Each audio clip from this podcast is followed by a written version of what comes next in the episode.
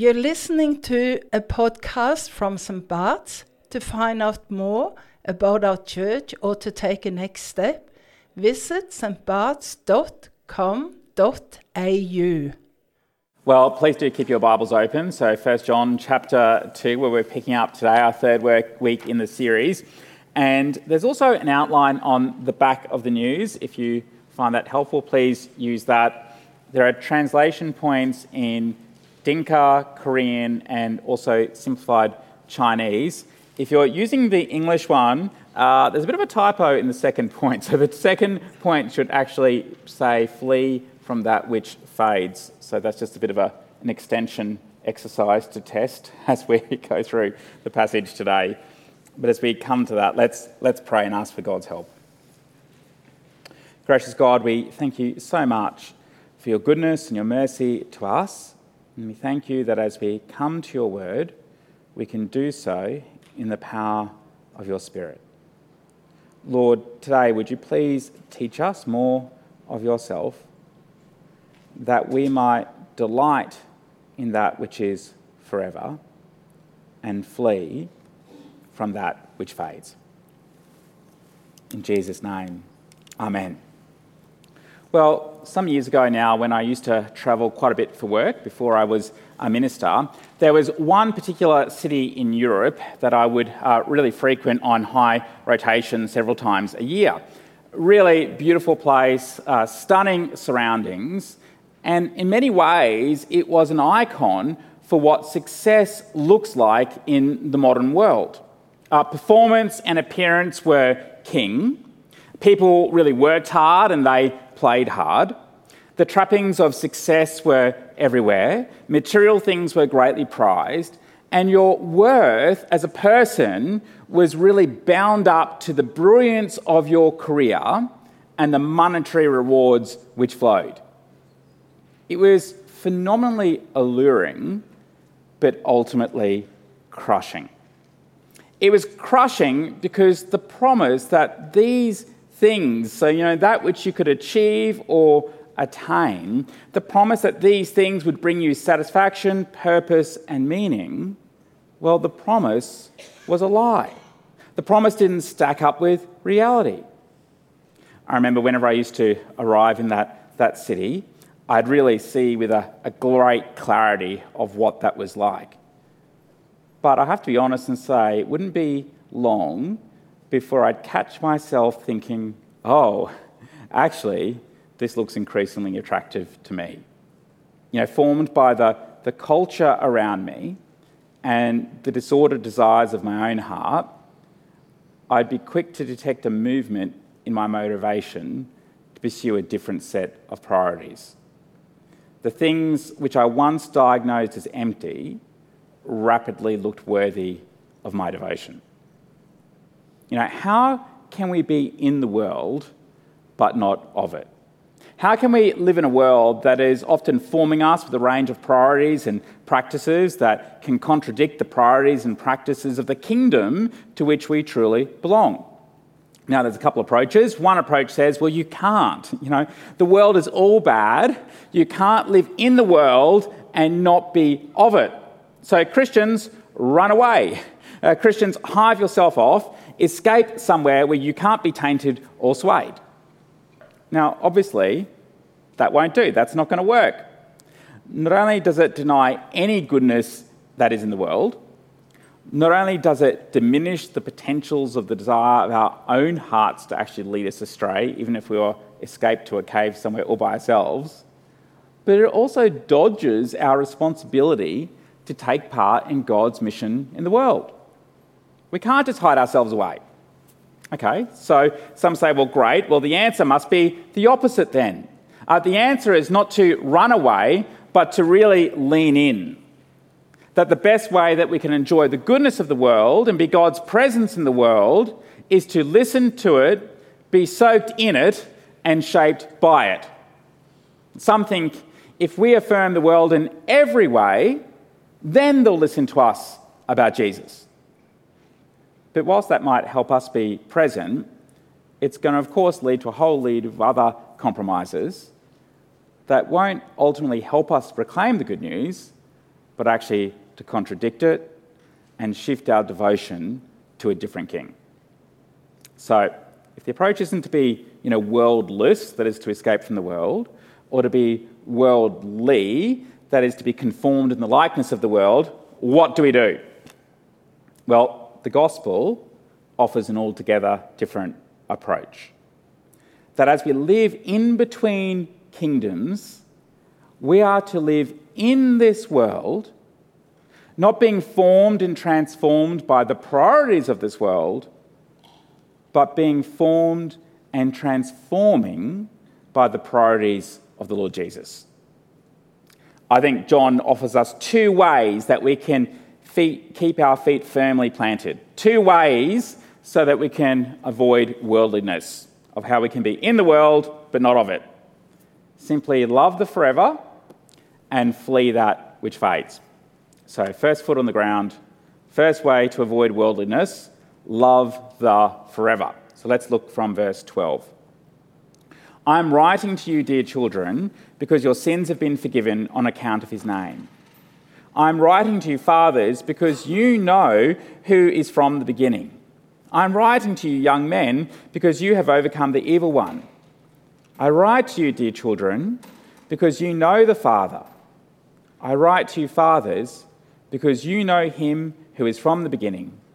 I write to you, young men, because you are strong and the word of God lives in you, and you have overcome the evil one.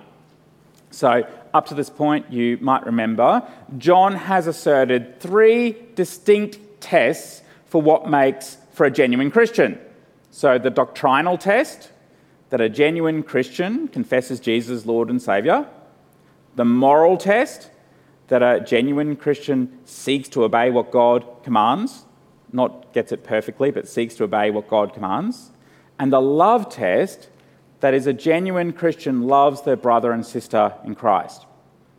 And of course, John does this not to try and trick or unsettle the faithful community to whom he writes. He's not trying to trip them up, he's trying to build them up. He's providing a framework to recognize the errors of those who've broken away, and he's growing their confidence that their faith is genuine that they truly know God and are saved. John wants them to know that they have eternal life. Remember, they're likely facing a crisis of confidence. They're likely rattled by what this breakaway group is saying.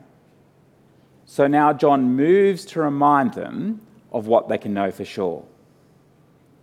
No matter what the world throws at them, no matter what this breakaway group might say, remember, please remember these things. In our household, every single member of our family has some sort of random area of expertise. Do you know what I mean by random area of expertise? The sort of topic uh, that someone, without any notice of all, can launch into sort of a happy tirade of extensive insights, facts, and strong opinions.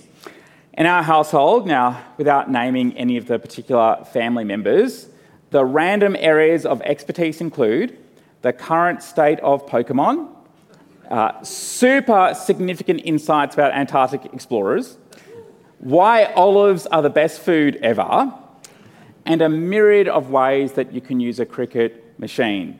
If you don't know what that is, you'll need to try and track down one of the family members and ask them all about it. You know, this is deep and profound knowledge that grows in each member's heart and mind. Now, we all can have random areas of expertise. If you think you don't, just ask someone who knows you really well because it's really likely you have shared a lot about it without ever noticing before. But here, look at what John wants us to know. What he wants us to be able to recall with our mind and delight in in our hearts. Your sins are forgiven. You have overcome the evil one. You know the Father. You know the Son. You are strong, and the Word of God lives in you. It's nothing less than extraordinary. We can be sure our sins are forgiven because Jesus died and rose again. We can be sure we have overcome the evil one because Jesus was victorious even over death. We can be sure we know the Father because God's Spirit makes us aware and causes us to cry out to Him, Abba, Father. We can be sure we know the Son because He's invited us into relationship with Him. We can be sure that we are strong because nothing can separate us from the love of God. We can be sure the Word of God lives in us because God's Spirit is alive in the heart of every believer. If John seems a bit repetitive in these verses to you, it's likely not because he was interrupted, lost his place, and then had to restart writing all over again. That's what some people think. But he's repetitive because it's worth repeating. It's not like the random area of expertise that I might be able to yammer on about. This is a chorus that deserves to be the theme song of our lives. You can almost imagine John saying, Do whatever is helpful to remember these things. Write them down, sing them, say them, paint them, put them into dance. Do whatever is helpful to drive them deep into your heart and into your conscience. This isn't all that we can be sure about, but it is a fabulous place to start. We can be asked what we know about all sorts of random areas of expertise. But if someone asked you, what can you be really sure of? Areas of forever expertise, could you readily recall these things? Not as some sort of test, you know, under examination, but for us to be growing in delight and confidence of what is forever. The Psalms, I think, really provide a wonderful example of how to recall the truths of God and who we are in Him. When we recall that and keep reminding ourselves of what is true and what will last, it's like working yeast into dough. It's working God's truth into the substance of our lives. I think often one of the reasons that we get caught up with the priorities, the practices, and the values of the world is not only because of sin, but simply because we forget that which lasts forever. When John says, Dear children, and then to the fathers and young men, this isn't just because he's only addressing the kids and the blokes, okay? This isn't necessarily age or gender specific. This isn't just news for children and men to remember. This is for everyone. When John uses this language, he's actually probably referring to different levels or varying levels of maturity in faith children, so those who have just come to believe, young men, those who are getting started in the faith, and fathers are those who have believed for some time. And the point is not that some of these truths apply to some and not to others, but that this truth is to be lived out. We grow into this truth as lifelong disciples. We know and can grow into what we believe. Part of that is, is plumbing the depths of that forever truth, and part of that is experiencing this truth in the day to day, letting it underpin our joys, struggles, temptation, challenge, and even the mundane. Your sins are forgiven. You have overcome the evil one. You know the Father. You know the Son. You are strong and the Word of God lives in you. You don't need to claim these things are true. If you trust in Jesus as Lord and Saviour, they are true. In this world, there are so many things that rival for the human heart. There are many things that rival for our devotion. But these forever things point to what is truly worthy of our devotion. These forever things point to what we should make the object of our forever love. Second foot on the ground, second way to avoid worldliness, flee that which fades. So, verse 15. Do not love the world or anything in the world. If anyone loves the world, love for the Father is not in them.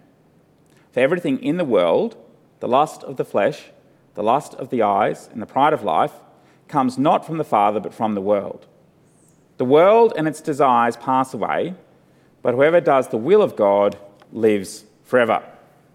Okay, so let's be really clear. When John says, do not love the world or anything in the world, what it cannot possibly mean is the sort of posture and outward stance that some adopt, which is to reject everything in the world and, and long for a future when the physical is, is no more. Clearly, that doesn't stack up. That's not what John means. Not only is there much to delight in in God's world, not only do we look forward to a, a future when God will remake the physical world, but remember, John in his gospel said, For God so loved the world that he gave his only son. So when John talks about not loving the world here, he's not talking about hating creation and hating the physical world. He's not talking about hating the world in terms of people, but he's using world meaning the realm of the evil one. That obviously includes things that are evidently evil, so we shouldn't love evil or, or sin. Remember, some people at the time thought that sin actually didn't matter, and so they did as they pleased. But of course, sin does matter. If we uh, love sin, it's not taking uh, God seriously. It doesn't show our love for God. It fails to demonstrate in our lives who is really Lord. So, obviously, we're not meant to love things that are easily identifiable as evil. But John also means that we wouldn't buy into the values and priorities of the world, that we wouldn't mistake the penultimate things, even the good things, for the ultimate things. Don't love those things over loving God. Uh, so often can be really worried that it's external things, only external things that lead us astray. But the lust that John describes here are really problems of what's happening in our human hearts. The word lust means something like an over desire. Lust of the flesh is an over desire for the physical things of the world. Lust of the eyes is an over desire for the things we see, so for the appearance of things. Of course, there are good things, good desires that God has planted in our hearts, things from Him. But this type of over desire, which John says is not from God and does not last, is either desiring that which we should not have or simply desiring something too much. You know, we can kind of fear that if this desire goes unfulfilled, well, we're denying ourselves and we're doing ourselves harm. But then when it is fulfilled, we are all in danger of making that the source of our meaning, our identity, and our all. We see it, we want it, we must have it, we get it. In fact, there's a the song just recently that's been out that almost has those exact words in its chorus. I see it, I like it, I want it, I got it. It came on in the car one day when the kids were driving with me, and we heard the chorus once I see it, I like it, I want it, I got it. And the second time it came around, uh, our youngest Giovanna sang it out loud. I've never skipped a song so quickly. You know, I don't want that for her. A God who made us and wants us to flourish doesn't want that for us. He wants the things that are, are true and right. John says, over desire is not only longing for the things not of God, so its origin is elsewhere, but also a longing for that which doesn't last. You know, that's its destiny. It's substituting the truth with something counterfeit. Sometimes it's good to do a bit of an audit on our lives uh, give you a few examples. You know, if there's something you feel you must have, else you're not going to be whole, put it to the test. It might be an over desire. If there's something that you want for which you're even willing to disobey God, then that is an over desire. And if there's nothing that you can have that you've said no to for as long as you can remember, there might be a hidden over desire that's lurking just below the surface. It can happen even with good things, even with good gifts from God, like resources and food or recreation, work or relationships. When we take those things and over desire them, we're elevating them, we're making them the ultimate thing. You know, the world sees those things as the pinnacle because that's all the world has to offer. Worldliness is when those things become what we live for. So, some examples. It looks like uh, a good gift like, like food. But when we over desire it and we make food the object of our purpose and our pride, instead of eating to live, we live to eat. You know, if we don't have the, the best food and if everyone doesn't see it, then, well, who am I? What is the point? It like, looks like taking the good gift of holidays. But when we over desire it and make the object, make holidays the object of our purpose and our pride, instead of resting to live, we live to holiday. If I don't have the most adventurous or the most glamorous or the most envy provoking trip, well, who am I? What is the point?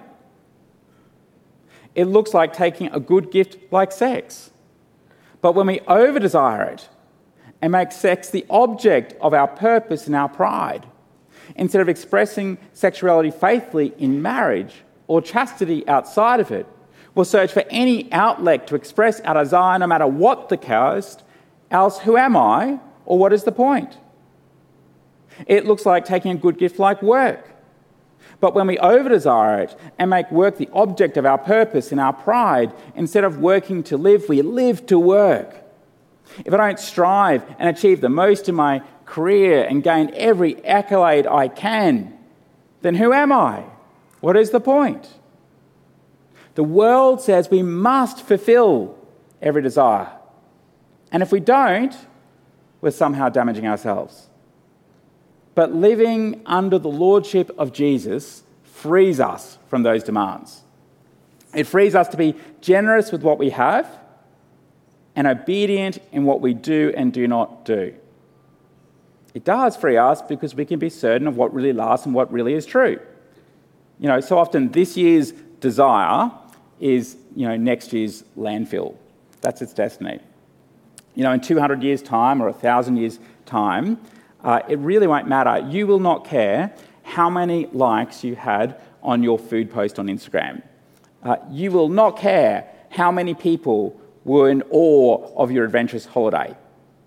You will not care how much accolade you received for working 18 hour days.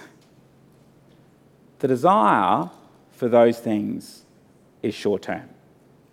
You know, as a kid, uh, I really desired, I longed for, I over desired a Lego train set.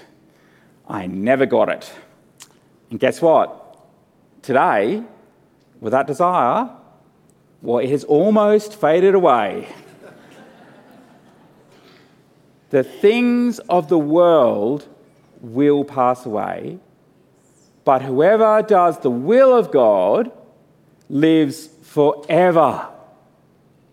Now, John, of course, is not saying that it's by obedience that we're saved, but he's imploring us to keep anchoring our lives to that which will last and flee from holding fast to the things which will fade. It's making a choice between a moment's thrill and our eternity's joy. We're living in this world, but we're living for the kingdom that is yet to come. Last night, millions, perhaps hundreds of millions of people watched the coronation of King Charles III. You know, set in absolute splendour, entrusted with authority, all the finest things. When you look at it at first glance, it looks also permanent. It looks like it's going to last. Even the chair is over 700 years old. But despite the appearances, it's only a facade. It's not final. But there's a king who even Charles will serve. There's a king whose throne will endure forever. There's a king whose kingdom will not fade away, but will last for eternity. We live in a world that often values the things that are simply fading away. But if you trust in Jesus, you're destined for a world, for God's kingdom, that will last forever. Does that mean we should run away? No. Does that mean we should desire as the world desires? Of course not. But with feet firmly planted here, we point to that which is to come and rejoice in what has already begun as we love for forever and flee from that which fades. When we pray and ask for God's help in that. Gracious Father, we thank you so much for your extraordinary love that has been poured out in your Son. And we thank you so much for those things for which we can be forever sure. We thank you that our sins are forgiven, that because of you we have overcome the evil one, that we can know the Father, that we know the Son, that we are strong, and the Word of God lives in us. Lord, we pray that you would help us to really make those things the theme song of our whole lives, that they might always be on the top of mind, pressed upon our heart, and that we might be driving deeper and deeper, plumbing the depths of those things that last forever. We pray that in your kindness, by the power of your Spirit, that you might really reveal in us any over desires that are present Lord, please help us to see that which is not from you, and also with a clarity that which will not last. Lord, may our priorities and our practices and all the things we value reflect your kingdom and not this world. Lord, please help us to love the forever and flee from that which fades. In Jesus' name. Amen. This has been a podcast from St. Bart's. To learn more or to take a next step, visit stbarts.com.au.